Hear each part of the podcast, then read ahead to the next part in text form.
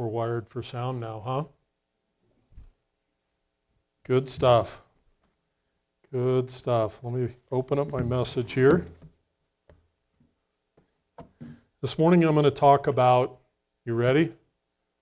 Corporate prayer. Corporate prayer. Now I know some of you just squirmed in your seats, right? And I know others said, I chose the wrong Sunday to visit this church. right? Yet, un- unbelievably, still others got excited. Curtis is going to talk about corporate prayer. The truth is, we all have an opinion on corporate prayer. And that opinion is strong enough that it produces an emotional response. And if I'm truthful, truthful, it's an intimidating topic to teach on. In my study, I came across this Oswald Chambers quote. Chambers said, Beware of the danger of preaching in prayer, of being doctrinal. So that made me comfortable as I was moving ahead. Very comfortable. But if I'm being truthful, I love corporate prayer. I absolutely love it. It is my favorite form of prayer. But this wasn't always the case. This wasn't always Curtis. A few decades ago, I was the one squirming in the pew when someone said corporate prayer. It scared me. Now, corporate prayer can be one person praying, like Dan just was, while others listen and silently affirm and silently add to the prayer. You do that, don't you? When Dan was praying, you added to it. And corporate prayer can be more than one praying, all the way up to everybody praying. Like this morning, I've been the only person praying, and I've been one of 1,500 souls praying at the same time on their knees before God in one room. As true disciples of Christ, we live in the most amazing time of corporate prayer. We were born this side of Pentecost. The first hint of corporate prayer I find in the Bible is back in Genesis 4:26. Genesis 4:26 reads, "To Seth also a son was born, and he called his name Enosh." At that time, people began to call upon the name of the Lord. So that's really the first hint that there was corporate prayer going on in the Bible. Later, we see God speak to Noah and his sons in Genesis 9:1. In Genesis 9:1, Moses records, "And God blessed Noah and his sons and said to them, Be fruitful and multiply and fill the earth." So Noah and his sons were before the Lord. God was talking to them. They were talking to God corporately. And we see Jacob bless his sons at the end of Genesis placing the hands on them. And later we see Moses praying for Israel multiple times. But it's not until after Christ rose from the dead and truly after Pentecost that we see corporate prayer in the Bible as it should be today.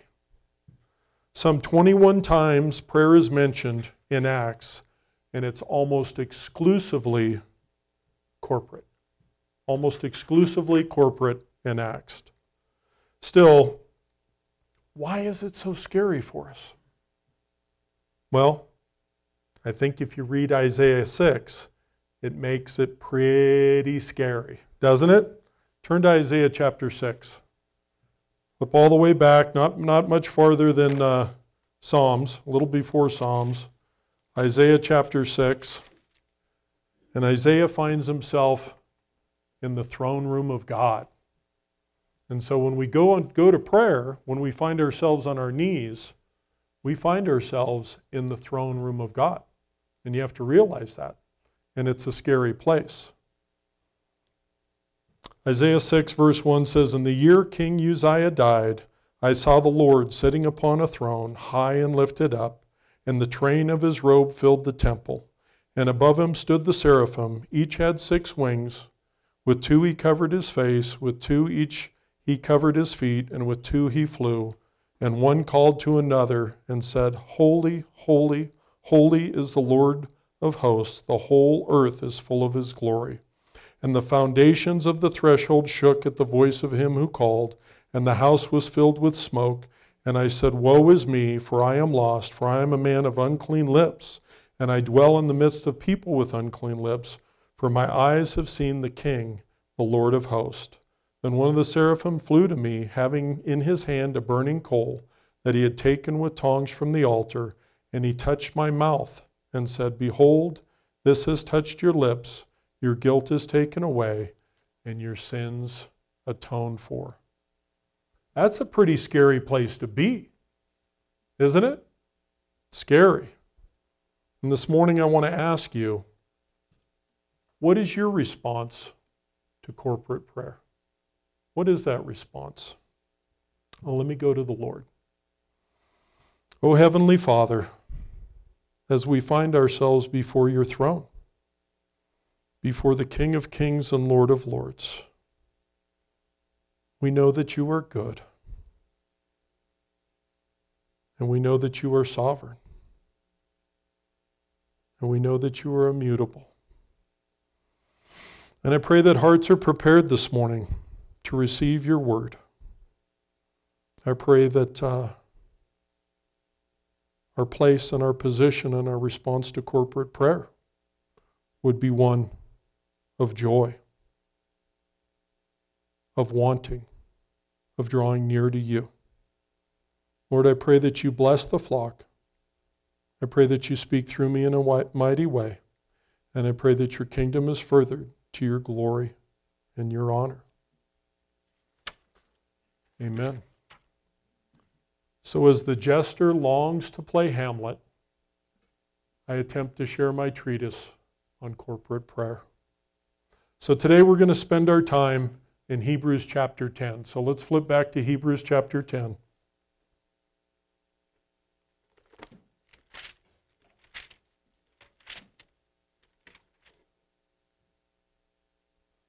we're going to spend our time in 19 through 25. And when the reader arrives in Hebrews at verse 19 of chapter 10, the author of Hebrews has just finished sharing the main body of his letter and exhorts his readers to act upon the doctrine that he's made so abundantly clear.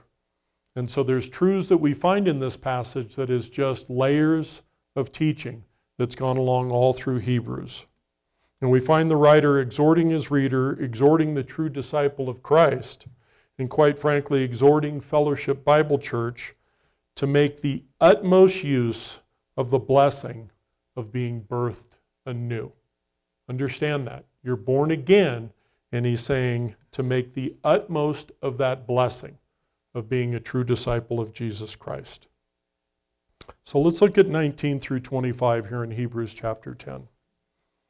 Therefore, brothers, since we have confidence to enter the holy places by the blood of Jesus, by the new and living way that he opened for us through the curtain, that is, through his flesh, and since we have a great high priest over the house of God, let us draw near with a true heart in full assurance of faith, with our hearts sprinkled clean from an evil conscience and our bodies washed with pure water. Let us hold fast the confession of our hope without wavering for he who promised is faithful. And let us consider how to stir up one another to love and good works, not neglecting to meet together as, it, as is the habit of some, but encouraging one another, and all the more as you see the day drawing near. So you may be asking, why this passage, Curtis? If you're going to speak on corporate prayer, why this passage? Well, it's because verses 19 through 21 remind us what Christ has accomplished on the cross, what is there for us, what he's enabled us to be as disciples. And in 22 to 25, we find a threefold invitation. We see, let us draw near, we see, let us hold fast, and we see, let us consider. As Warren Wiersbe puts it, this threefold invitation hinges on our boldness to enter into the holiest. And this boldness, this freedom of speech, rests on the finished works of the Savior. Right? So Jesus accomplished this, and our response to this we see in the, in the uh, last verses. So let's look at our first truth concerning the Christian and corporate prayer. Christians have confidence. Confidence. Confidence. Do we have confidence? Do you have confidence? Do you have confidence in corporate prayer? Are you the one that was squirming here this morning? Verse 19 says that if you're a Christian, you do. You have that confidence. You say, Curtis, I don't. I don't have that confidence. Let's look at verses 19 and 20 and see what we find here in Hebrews. Therefore, brothers, since we have confidence to enter the holy places by the blood of Jesus, by the new and living way that he has opened for us through the curtain, that is, through his flesh. Confidence to enter the holy places. What are these holy places that the author of Hebrews is talking about? Both in the tent of meeting, when Israel was in the wilderness, and the temple, after it was built in Jerusalem, there was the holy place, and inside the holy place was the most holy place, the Holy of Holies. And what separated the holy place from the, uh, the most holy place was a curtain that was 80 feet tall and the thickness of a man's palm. Now, inside the Holy of Holies was the Ark of the Covenant. What was in the Ark of the Covenant? Who remembers? What was inside there? Pardon me? Yeah, the staff, the Aaron's staff that budded, right? What else? Pardon me? The Ten Commandments, and one more thing was in there. What was in there? Yeah, the jar of manna, right? You got to save that jar of manna, right? Got to save that jar of manna. So now, once a year, the high priest would enter the most holy place, the Holy of Holies, and would make atonement for the sins of all of Israel. And above the ark was the symbolic dwelling place of God. The high priest would sprinkle blood of the sacrificed animal on the lid of the ark, right? Which was known as what also? The mercy seat, correct? And as God looked down above the ark, above the mercy seat, and when he looked down upon the law which had been broken, the blood had been sprinkled on it, and he could not see the broken law. It symbolically covered the sins of Israel. Symbolically, God could not see their sin. But why do I say symbolically? Why do I say symbolically? Because all that took place in the temple pointed to the one true Lamb without blemish, Jesus Christ. That's all that was going on.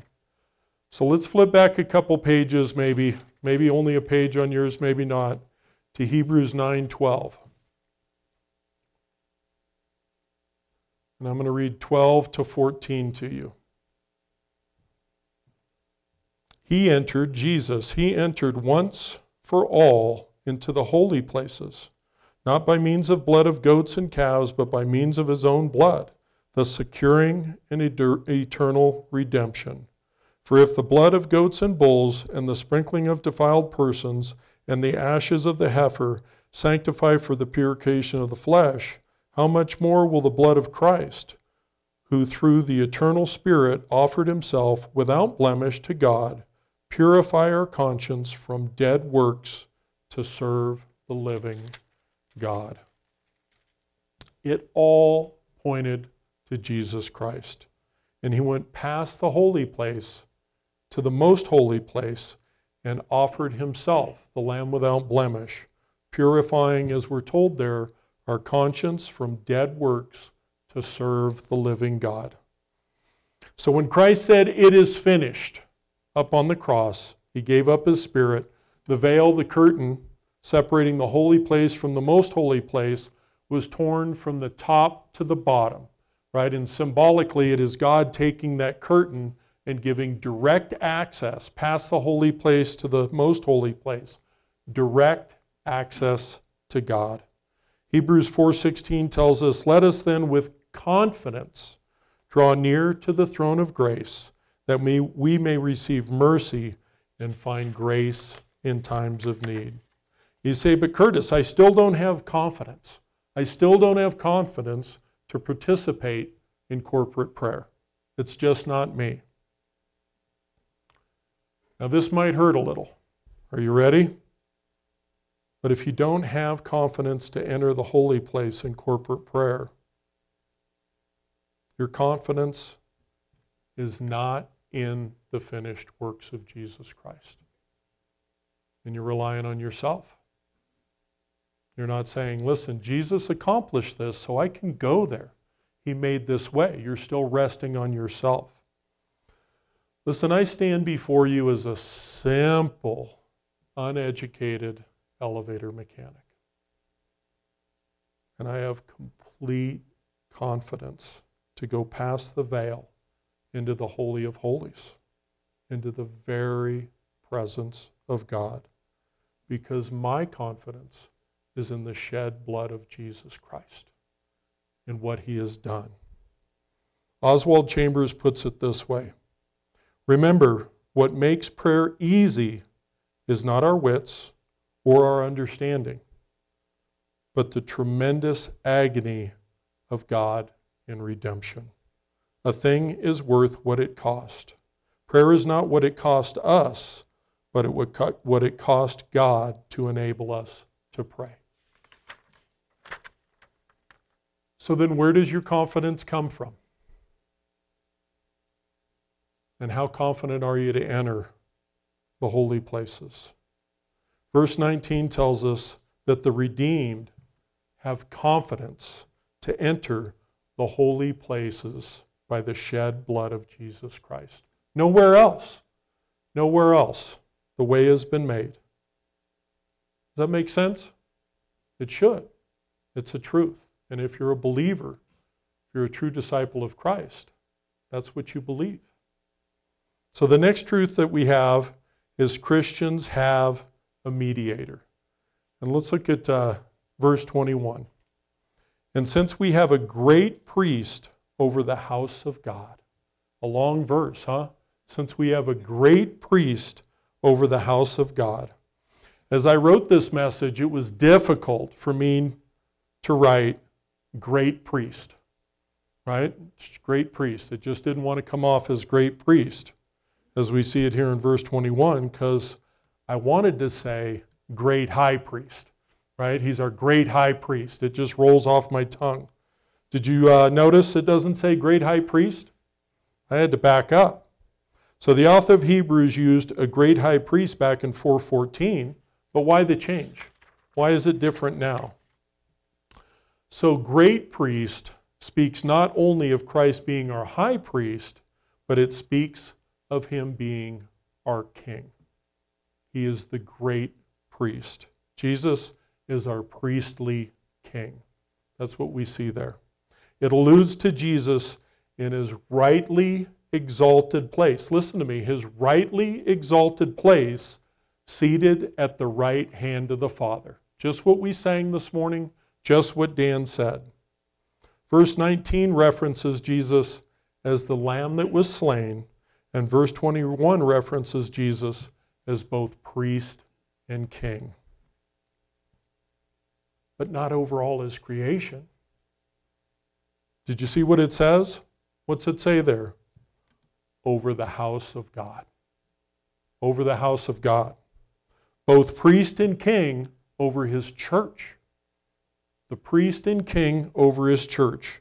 Hebrews 8 1 and 2 says, Now the point we are saying is this we have such a high priest, one who is seated at the right hand of the throne of the majesty in heaven, a minister in holy places in the true tent that was set up, uh, is the true tent that the Lord set up, not man. Remember, where we're studying today, the author of Hebrews is built to this. So all my references are just going back to what was already studied. His work completed on the cross, it is finished. He is the lamb that was slain. Yes, absolutely. But he sits enthroned in the heavens as priest and king next to God the Father And as Hebrews 7:25 tells us, listen to this. Consequently, he is able to save to the utmost those who draw near to God through him, since he always lives to make intercession for them. The redeemed are children of the King. Jesus lives to intercede for his church. That's the truth. He is there waiting to intercede. The 1689 Baptist Confession of Faith speaks of the church this way it consists of the full number of the elect who have been, are, or will be gathered into one under Christ her head. The church is the spouse, the body, the fullness of Him who fills all in all. So the church, excuse me, the church has their head, King Jesus, the high priest, in the throne room of God that lives to intercede for his church. So, how is it that the church is not on their knees always? Always. And how is it that we're called to further his kingdom, to his glory, and we're not on our knees before his throne together? Always. Because verse 19 says we have confidence. Doesn't it say that? It says that. And verse 21 tells us we have a great priest. Let's turn all the way back to Second Chronicles. All the way back to Second Chronicles. A great book Second Chronicles chapter 7.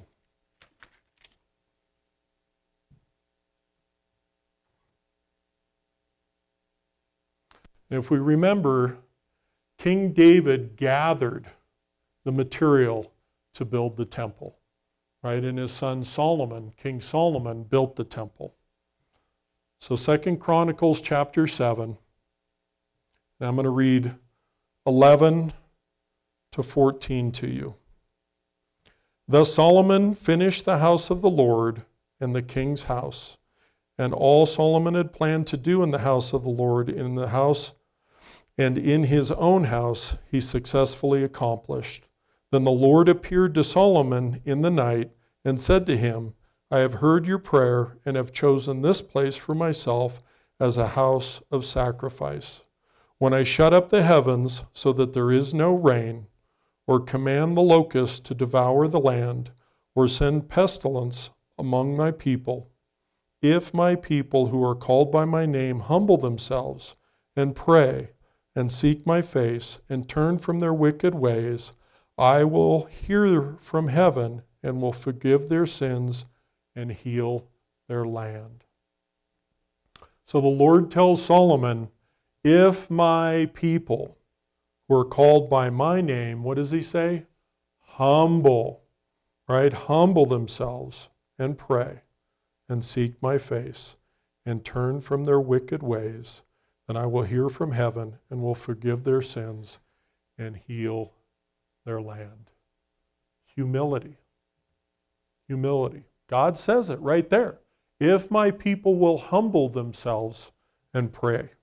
Here we see the Lord tell us that his people don't pray because they lack humility. His church refuses to humble themselves and pray. Ouch. Ouch, Curtis. Ouch. That hurts, right? When we don't come together and pray as a church, it is because, as members of his body, we refuse to humble ourselves? Is that why?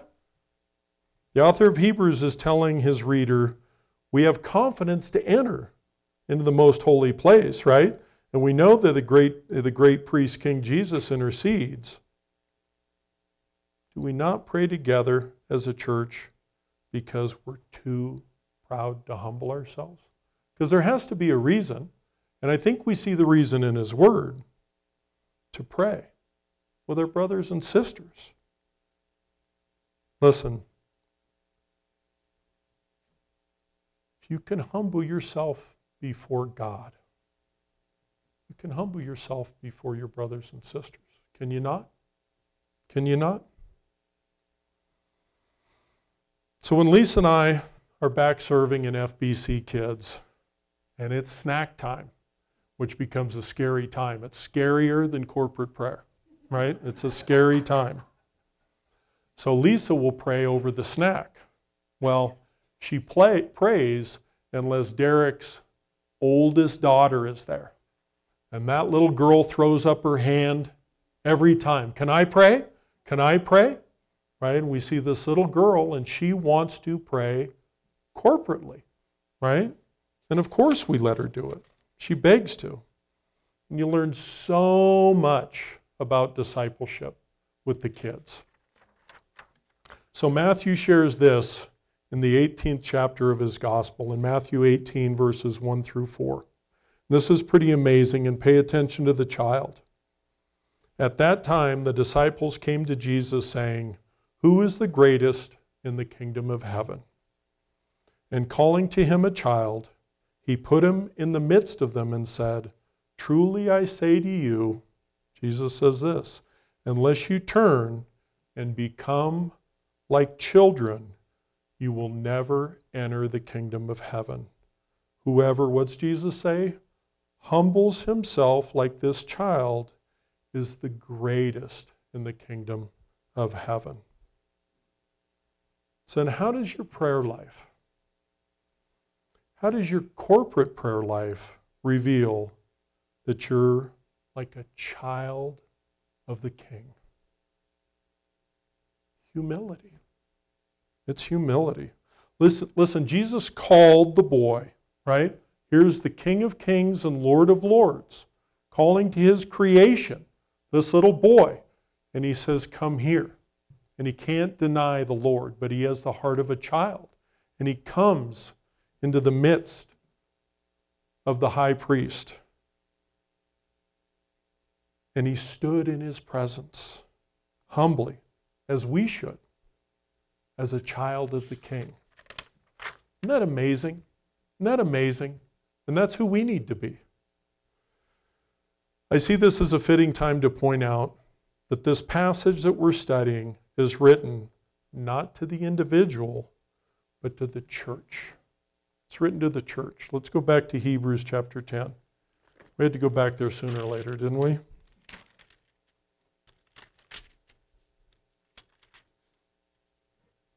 So pay attention now, because it's not written to the individual. Therefore, what is it? Brothers, since we have confidence to enter the holy place by the blood of Jesus, by the new and living way that he opened for us through the curtain, that is, through his flesh, and since we have a great priest over the house of God, let us draw near with a true heart and full assurance of faith, with our hearts sprinkled clean from an evil conscience, and our bodies washed with pure water, let us hold fast the confession of our hope without wavering. For he who promised is faithful, and let us consider how to stir up one another to love and good works, not neglecting to meet together, as is the habit of some, but encouraging one another, and all the more as you see the day draw near. It's not to the individual, it's not to the reader, right? It is to his church.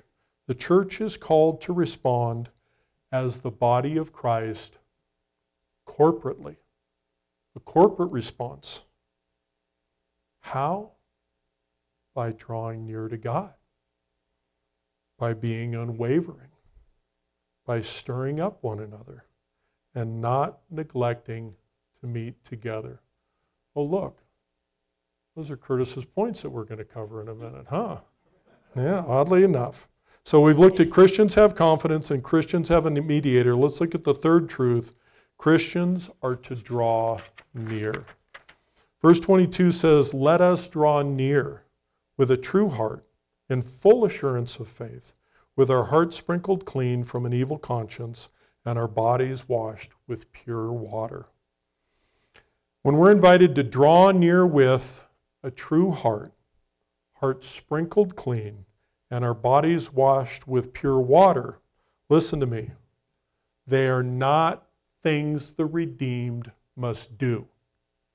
Those aren't things the redeemed must do, but things only the redeemed possess.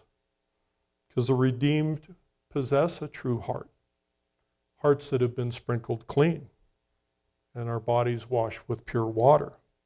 As we try to understand verse 22, we must keep the imagery of the high priest entering the most holy place once a year as he drew near to the symbolic dwelling place of the Lord.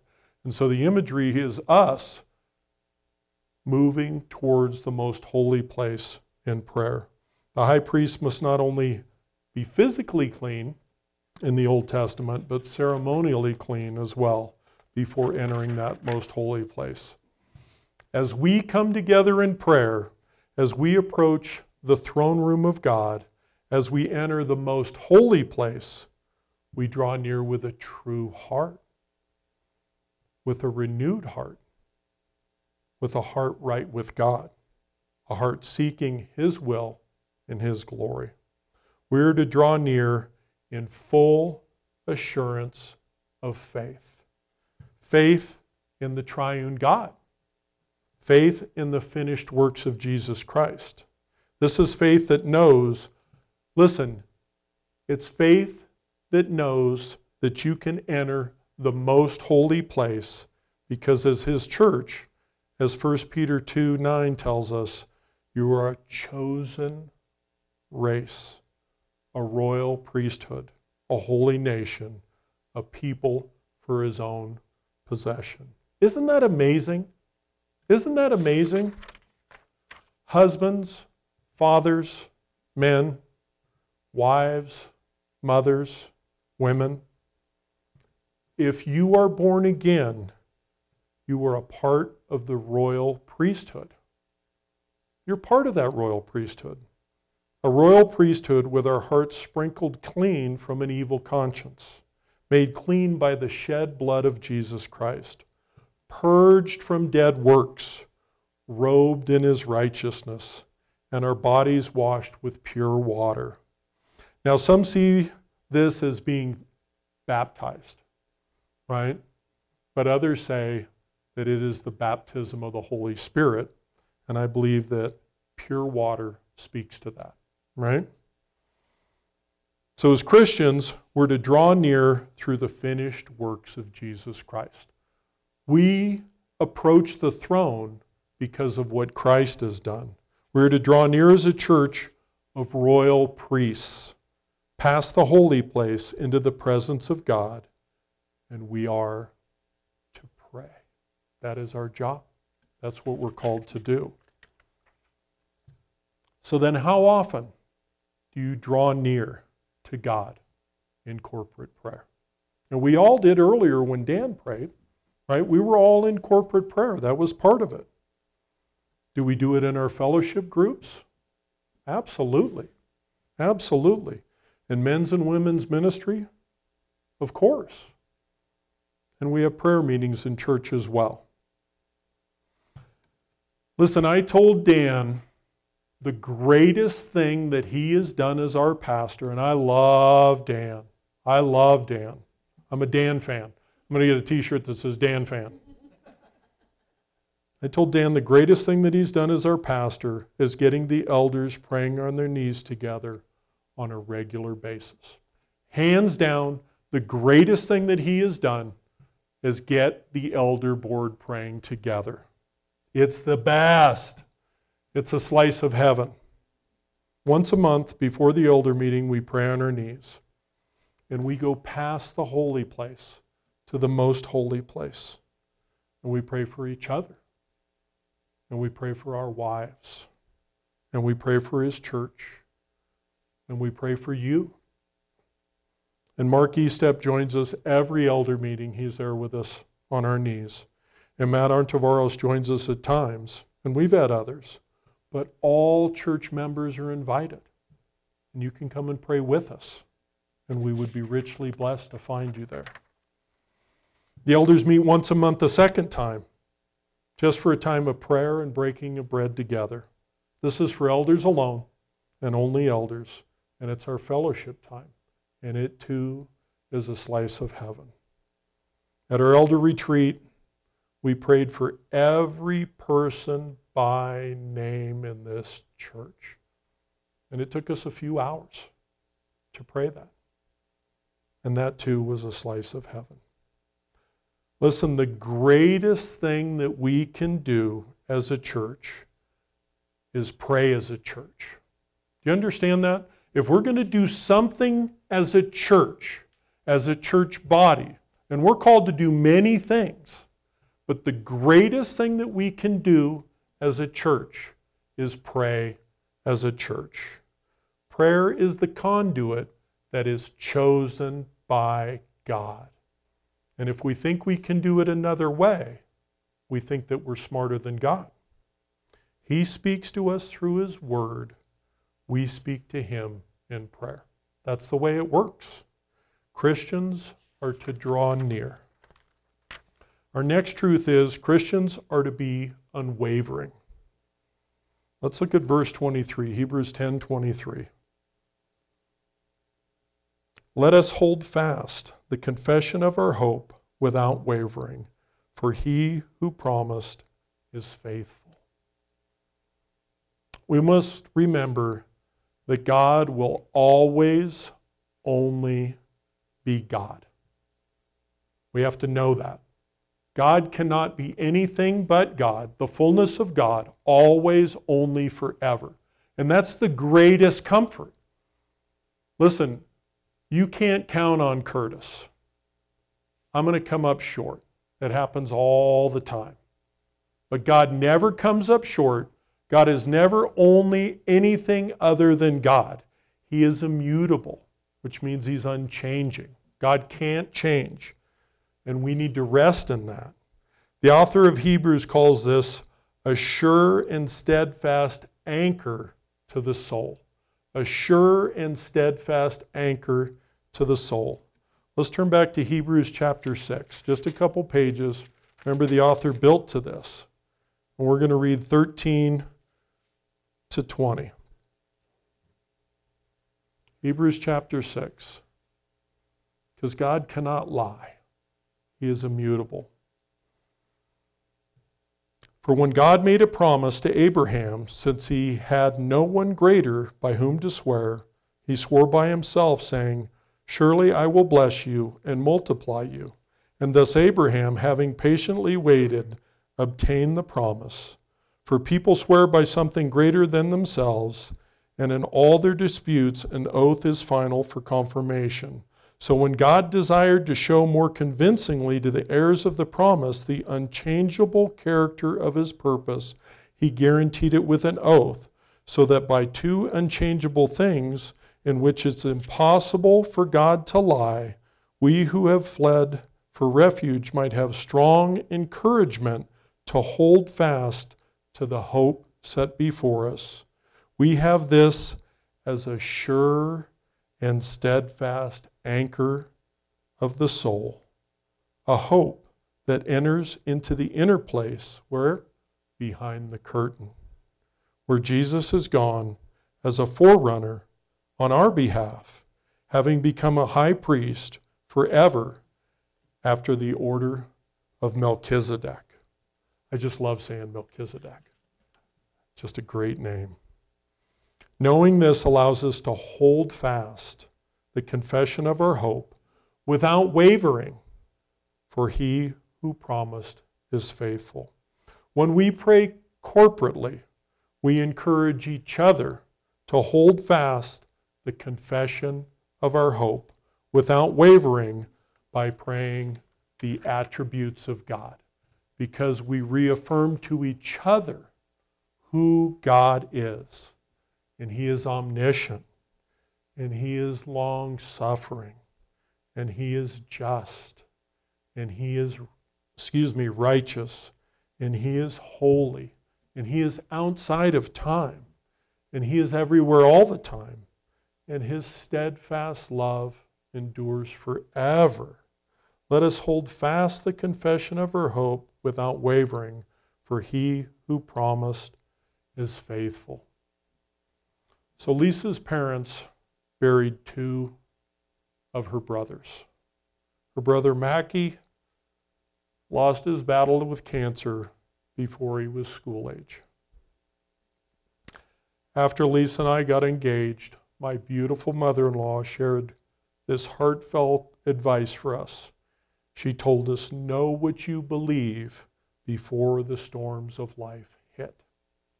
Know what you believe beforehand. And knowing who God is.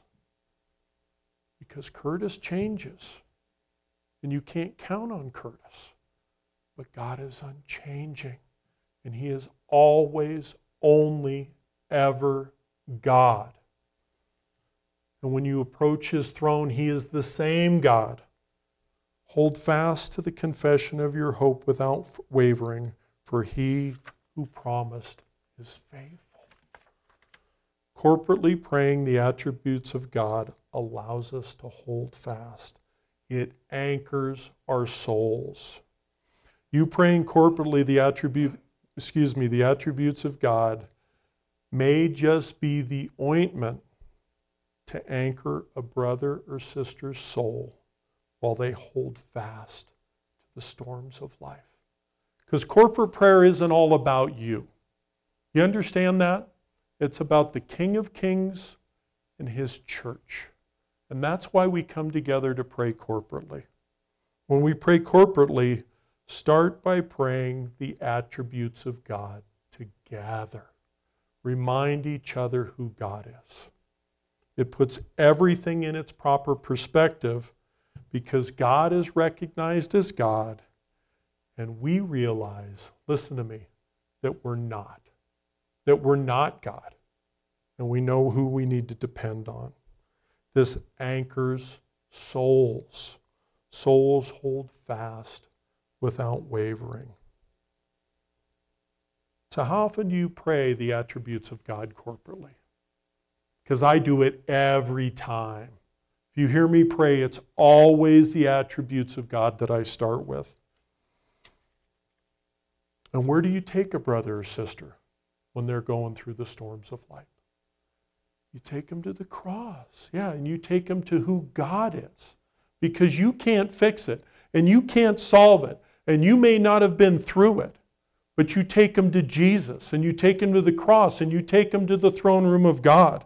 That's what we do, church. That's what we do for each other.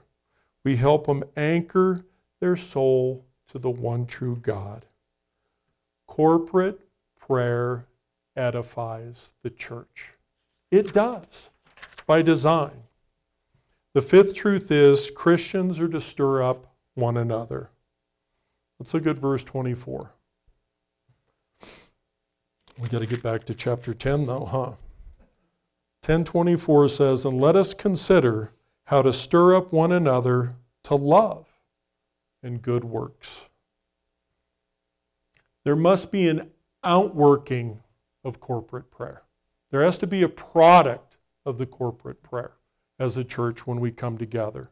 Has to be something that goes outside your home, outside your fellowship group, outside women's ministry, men's ministry, elder prayer, and our church prayer meetings. And we're told to stir up one another to love and to good works. This stir up that we see here speaks of excitement and impulse. That's where to stir up each other to an excitement and impulse. When we're in corporate prayer, we hear the needs of the church. We hear, excuse me, we hear the needs of our brothers and sisters, and we hear the needs of our friends and the community. But we're to consider how to get someone excited, right? To act impulsively in love that manifests itself in good works. So, why is it important to act in love? Why is it important? Excuse me, why is it important? Let's turn to 1 Corinthians. I'm going to get you out of here. These last, last two are short, so don't have a heart attack. 1 Corinthians chapter 13.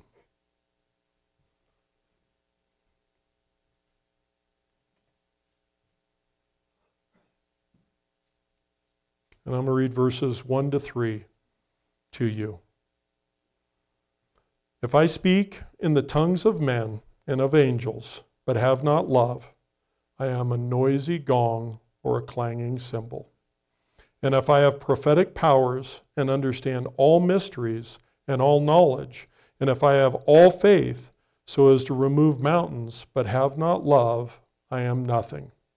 If I give away all I have, and I deliver up my body to be burned, but have not love, I gain nothing. So, why is it important to act in love? Because anything and everything that we do as a church, if it's not done in love, is worthless. Absolutely worthless. How important is love? What's 1313 say? 1 Corinthians 13 13. So now faith, hope, and love abide, these three, but the greatest of these is love. The greatest is love.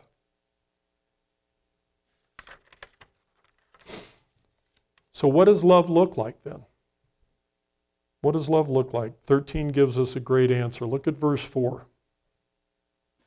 I'm going to read 4 through 8a, anyways. This is what love looks like. This is what love inside the church looks like. This is what love ex- uh, expressed in corporate prayer looks like. Love is patient and kind. Love does not envy or boast. It is not arrogant or rude. It does not insist on its own way. It is not irritable or resentful. It does not rejoice at wrongdoing, but rejoices with truth. Love bears all things, believes all things, hopes all things, and endure all things. Love never ends. When a brother or sister asks for prayer over something, you pray they respond according to 1 Corinthians 13. That's what we want to do, right? We want them to respond in love. And you pray with the heart described in 1 Corinthians 13. So I shared a prayer request maybe a year or so ago in fellowship group.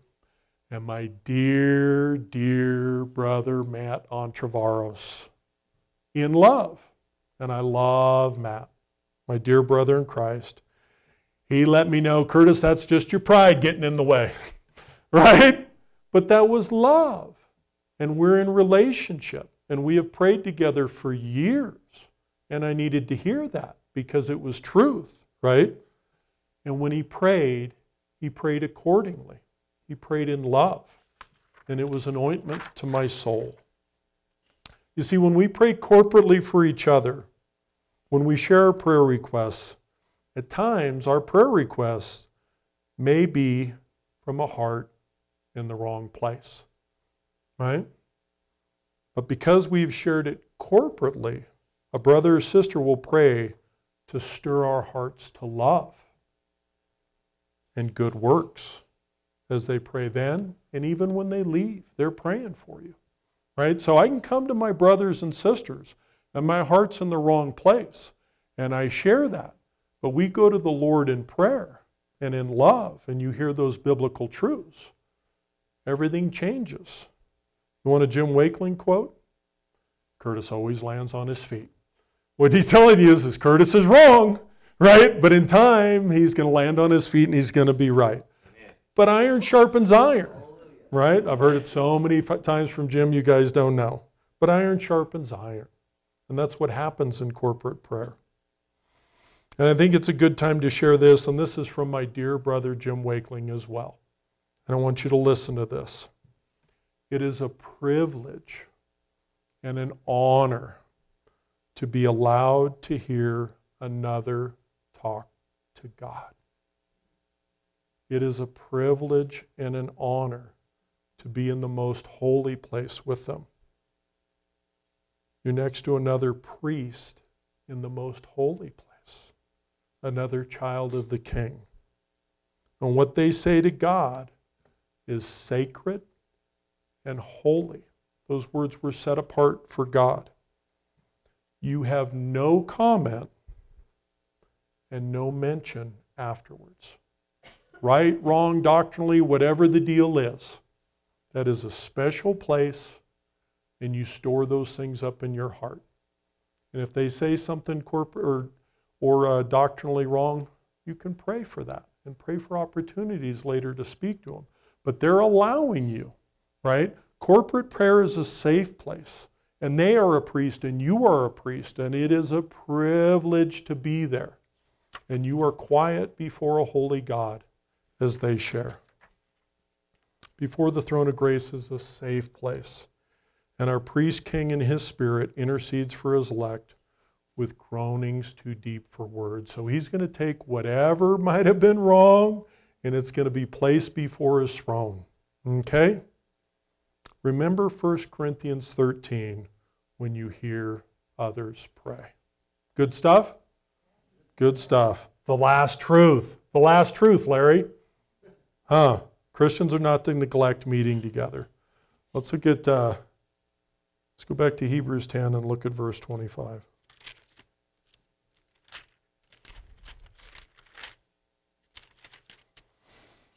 Twenty-five says, not neglecting to meet together as it is the habit of some, but encouraging one another all the more as you see the day draw near. Commentator sees this as persons actually stepping away from the church as the, as the church is being persecuted, right? In the end times, the church is going to be persecuted. We're going to see people step away from the persecution. This last verse speaks not about what someone gets from the church, from the assembly of saints, but what their attendance contributes. When you're missing from any church function, your contribution, listen to me, your contribution to the body of Christ is missing. It's missing. Men's and women's ministry, fellowship groups, worship, children's, church potlucks, church meetings, prayer. What you contribute to the body of Christ, only you can contribute. Does that make sense? Yeah, because you're a member of the body of Christ. And if we're going to function as a church, we're all there together doing what the Lord has called us to do. But we seem to give the church a piece of our time. And for some, it's only Sunday mornings. And for others, it may be fellowship groups too, or men's ministry or women's ministry. But when we see in verse 25, neglecting to meet together, it literally means ceasing to frequent. That's what it means, that they're ceasing to frequent. Someone used to never miss worship, and now we rarely see them. And we see this in, a, in different ministries and gatherings too. Now, I'm not talking about being gone from time to time, right? I'm talking about ceasing to frequent. Now, this might hit home, but I have to be honest. Brothers and sisters in Christ, we have ceased to frequent our church prayer meetings. Of course, we canceled it today or pushed it back a week, right? But we have ceased to frequent this thing. We've had it where it's just one or two. And it's sad. And it breaks my heart. And we're called to encourage one another to attend, all the more as you see the day draw near. And what day? I think it's Judgment Day. I think it's the Lord's return. Listen, I had a dear brother that used to put it this way We are contending for souls. That's what we do. But, Curtis, I have plans for after church. And Saturday at 7 is too early for men's ministry. And I had to give something up, and so it's fellowship group. Listen, it's not my prayers that sustain me.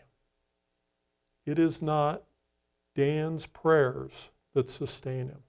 It is not Jim's prayers that sustain him. But it is the prayers of our brothers and sisters. And it should be that way for you too. Because when Curtis prays for Curtis, there's always too much Curtis in there, right? I'm like, well, I'm a little bit selfish and I can't get my flesh aside, right? But when my brothers and sisters pray for Curtis, that flesh is gone, right? Curtis's flesh is gone. And it's love and it's truth.